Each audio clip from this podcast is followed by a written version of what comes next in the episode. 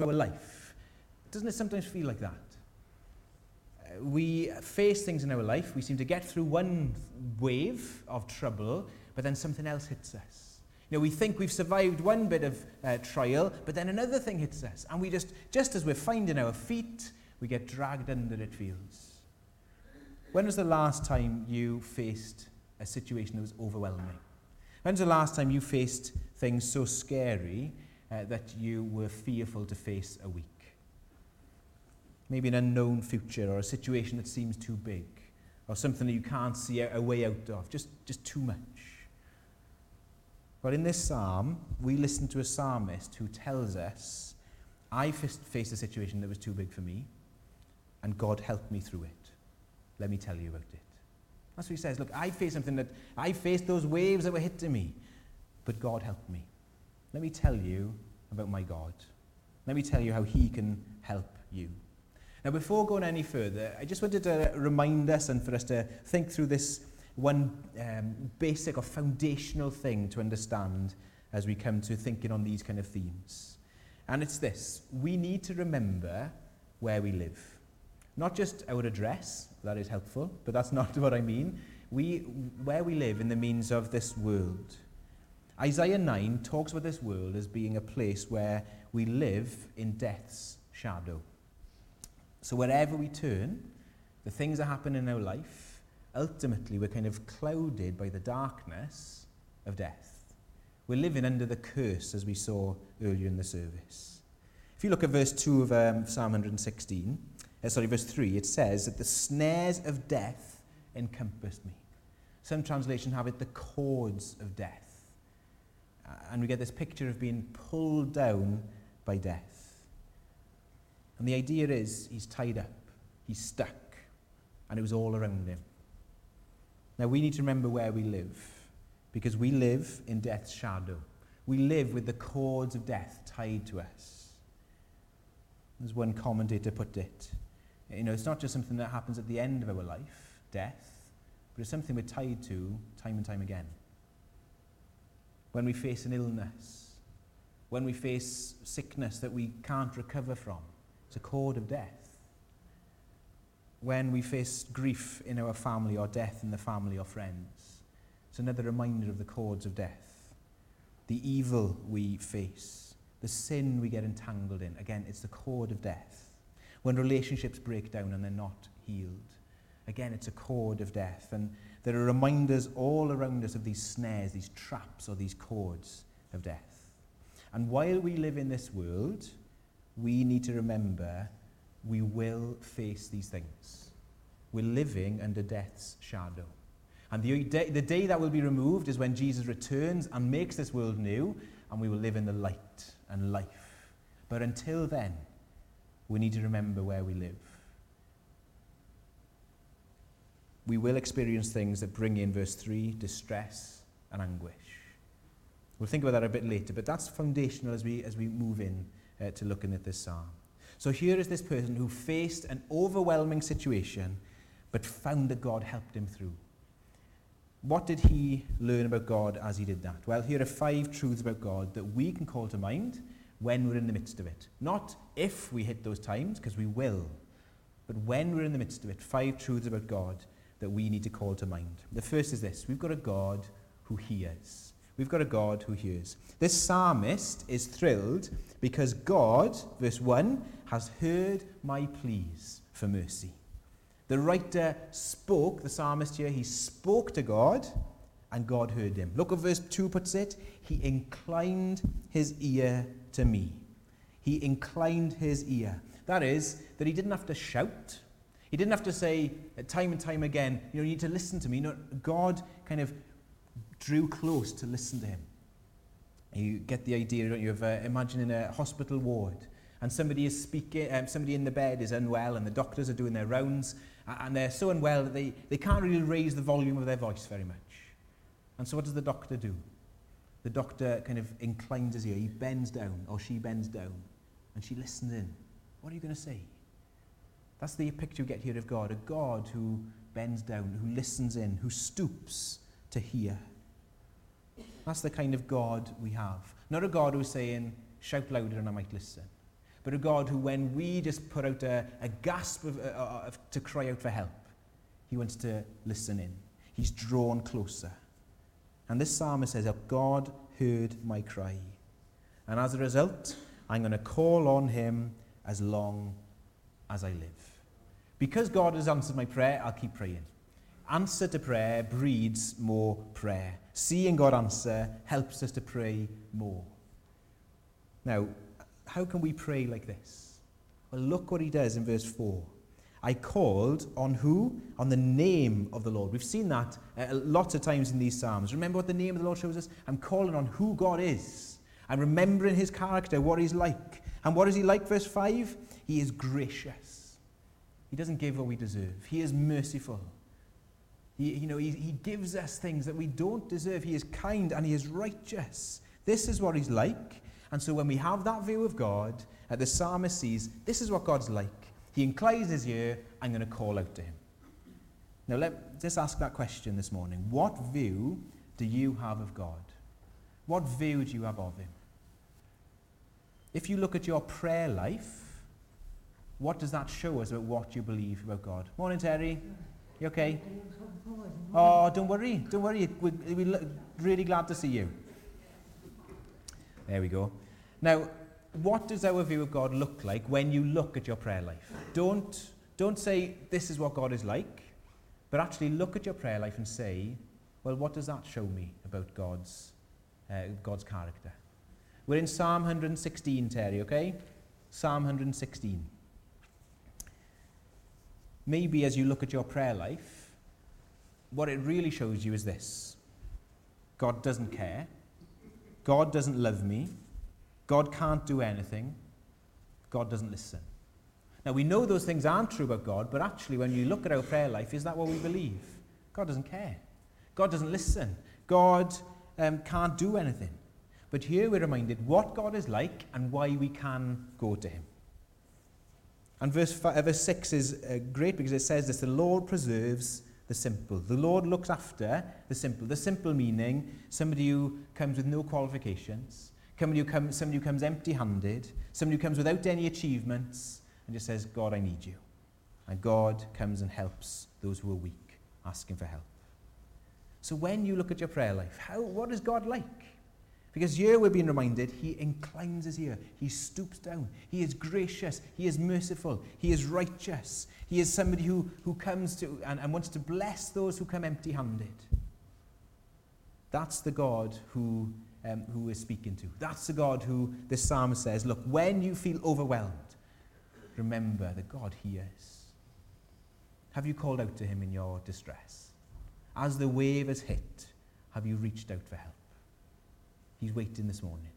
And you might think, well, I don't know what to say. Even in our, the groans of our hearts, he will incline his ear and listen in to hear. Now remember, as we look into these Psalms, we also want to hear them as Jesus sings them. We don't know what the tune was that he sang with his disciples, but he'd have sung these Psalms. And as he sings the Psalm, what does it show us about him? Well, Jesus was about to be arrested. He is going to face deep, dark struggles. He is going to face the cords of death pulling him in. In verse 3, the snares of death encompassing him. And yet, he'd have had this song uh, in his ear. He'd have had this in his mind God hears me. He will rescue me. He's a God that saves. And as we look at Jesus' life, doesn't he show us a life of dependence on God, on his Father? A life so many times we see him taking time out to spend time with his father because he knows that his father heard his cry. Now, as we put those things together and think, well, what does my prayer life show about what I believe of God's character? Think of who Jesus is and how that shows us these things in reality. Maybe we think, does God care? Look at Jesus. He cares so deeply. Does God really stoop down? Well, think of what Jesus shows us about God's character. He stooped so low that he went to the cross and came to this world. Is he really righteous? Look at Jesus. Is he really merciful? Look at Jesus. Is he really gracious? Will he really give what I don't deserve? Look at Jesus. Does he really listen? Does he really love? Look at Jesus. This morning, it is a simple truth for us to think about, but please, let's hear it. God hears you when you cry out.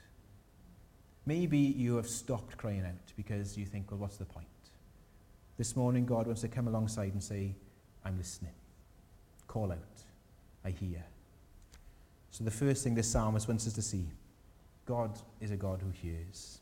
The second thing is this we've got a God who knows, who knows. We get description, don't we, in this, these verses of what the psalmist went through. Look at verse 3. The snares of death encompassed me, the pangs of Sheol laid hold on me. I suffered distress and anguish. So again, we have this image um, of you know, in my mind, it reminds me of a scene in Star Wars where Luke Skywalker lands into a swamp and there's this animal with tentacles that kind of comes up and pulls the ship down. And the image is of these things wrapping around somebody and, and pulling them into the deep, into the swamp. And here he is, he's struggling. And because of that, verse 8, we see that he had tears, he stumbles, he's just uh, kind of weighed down by the pressure of what he's going through. Verse 10 shows us he was greatly afflicted. Verse 11, he's been betrayed by liars all around him. Now, remember what we start, how we started um, thinking about this psalm? We need to remember where we live, remember our location. We're living in the land of the shadow of death. We will face pain. We will face tears and sadness and grief. It's inevitable. Not when we, if we face them, but when we face them. And we need to know this because it'll affect how we view our whole lives. It doesn't mean that when this struggle comes, we'll be fine with it. Not at all. It'll still be hard, but we need to be aware of it. I know I've said this before, but I, I want to say it again just because you might have forgotten, so I'll remind you. Um, the, the coldest swimming pool in the world was Hendy swimming pool when I was growing up. Okay, that's not an official fact, but I, I think from my small experience of swimming pools, it was freezing. And you knew when it was summer would come, the Hendy open, it was an open air swimming pool. You would go down there, and all day in school, I'd be ready. Yes, we're going to the pool tonight, but you know it's going to be freezing. It's going to be freezing. When air, uh, you're building up to it, it's going to be cold. It's going to be cold, and when you jump in, it was always freezing. You knew it was coming, But when you jumped in, it would take your breath away. You'd go, oh, dear me, that was cold, you know, and you'd always be surprised. Now, why am I saying that? Well, imagine someone comes for the first time to Hendy and they say, oh, there's a swimming pool in Hendy, who knew? And they come down and they expect it to be a nice, relaxing, warm pool. And then they jump in. What would they do? Well, they think, hang on, this isn't what I was expecting. I need my money back. You know, I'm not having this. Because they weren't expecting it. Now, if we view life expecting it just to be perfect and comfortable and no trouble or sorrow, we're going to be bitter and moaning and complaining. If we forget with this side of Eden, we're under the curse, we're going to be left really frustrated and hardened and confused. But if we remember where we live, if we remember our location, we will go through these struggles. As I said, it doesn't mean it doesn't take our breath away when, they, when we hit those things. But we need to be aware this is where we are living. Now, as we look at these descriptions here of what um, the psalmist went through. Listen to it again, but with Jesus singing them in mind. Jesus was about to enter the Garden of Gethsemane, and there we see he experienced fear, distress, anguish of soul. He will be greatly afflicted. He was going to experience lies of, and betrayal of friends. His feet stumbled as he, was, as he fell to the ground under the pressure of what he was about to face on the cross. On the cross, the snares of death encompassed him, and the cords of death pulled him down. See, Jesus had been here. He was about to experience it. And when we put those together, do you see what we have? Our God, through his Son, the Lord Jesus Christ, shows us that he knows what it's like to struggle. He knows what it's like to be in our location, to be where we are.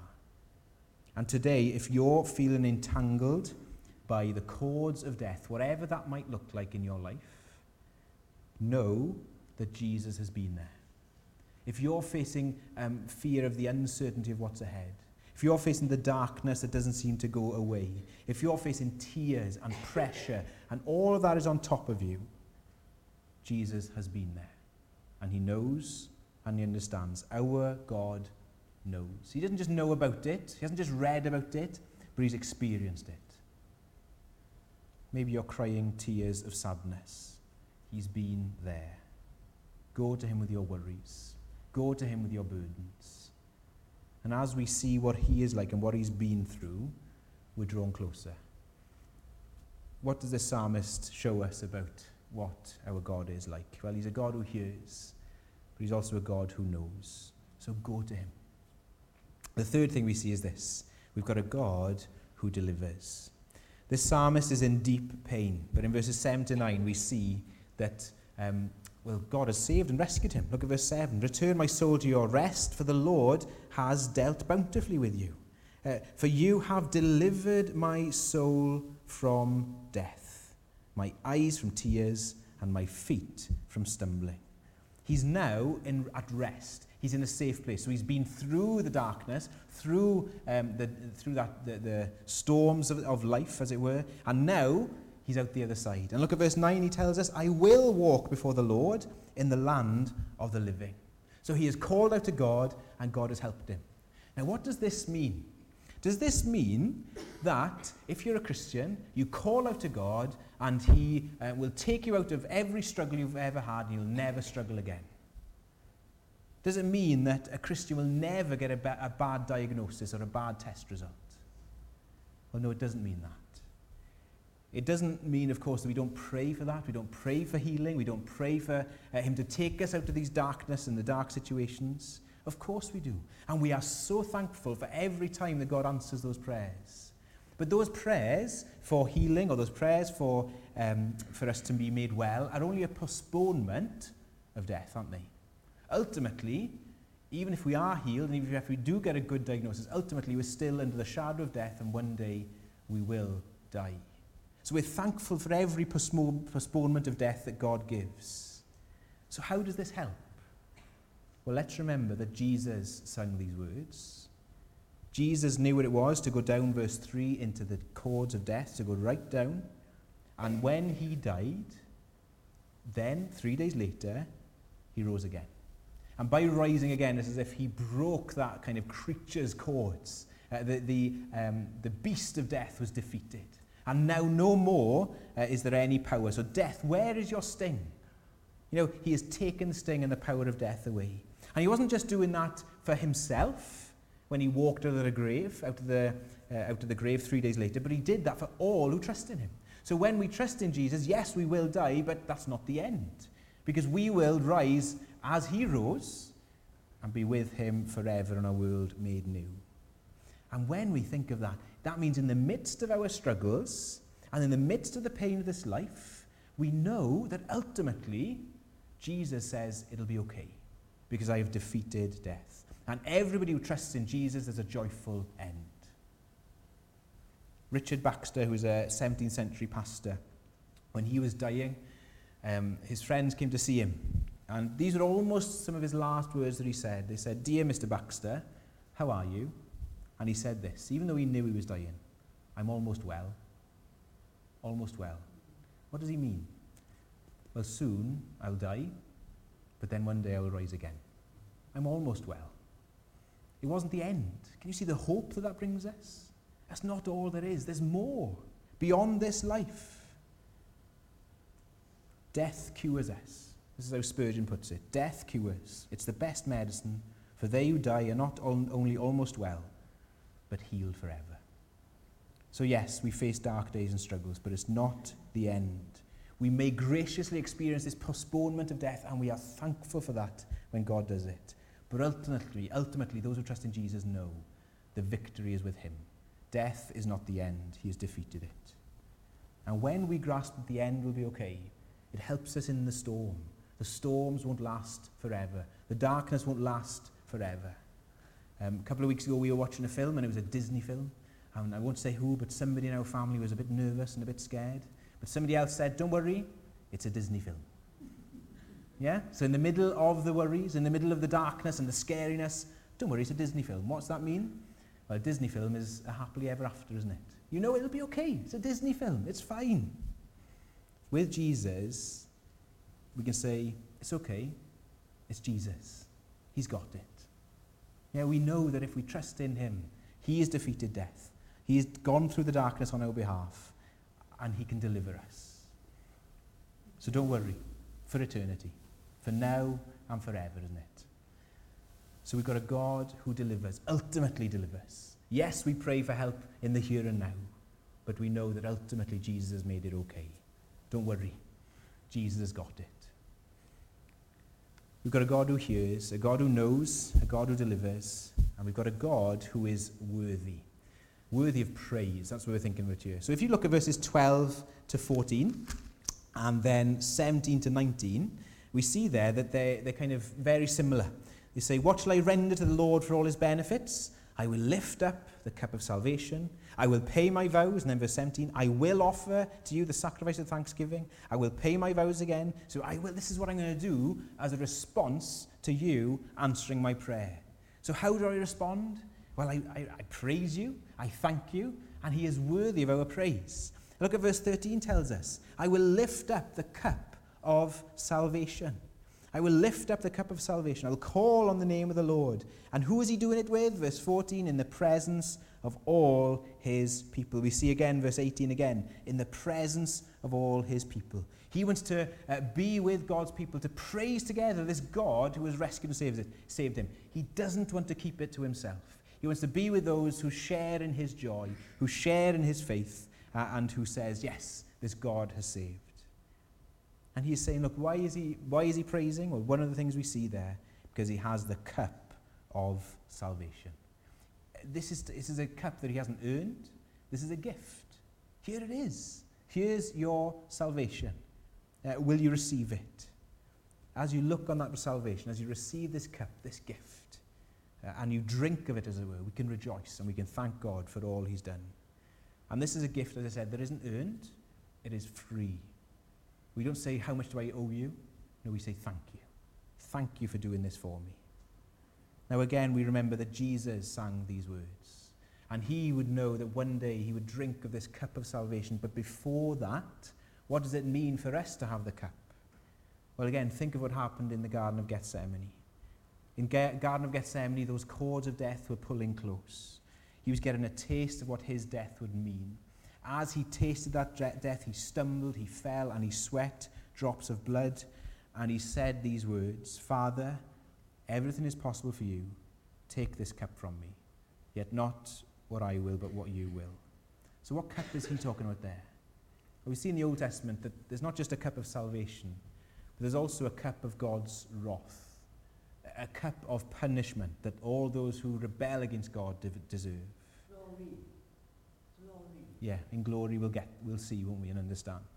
But as we look at the cup of God's wrath, you see what Jesus was doing. He said, look, I'm going to take this cup and I'm going to drink what you deserve.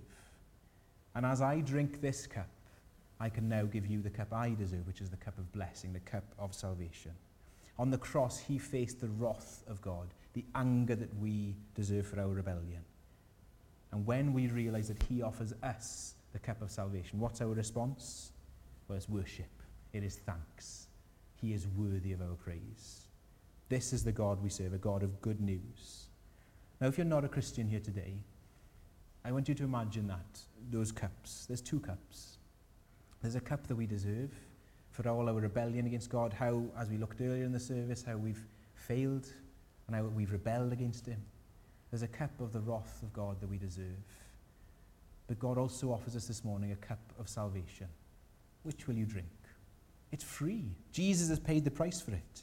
And you need to choose. Because automatically we deserve the wrath of God. But today he says, Look, accept my free gift of salvation.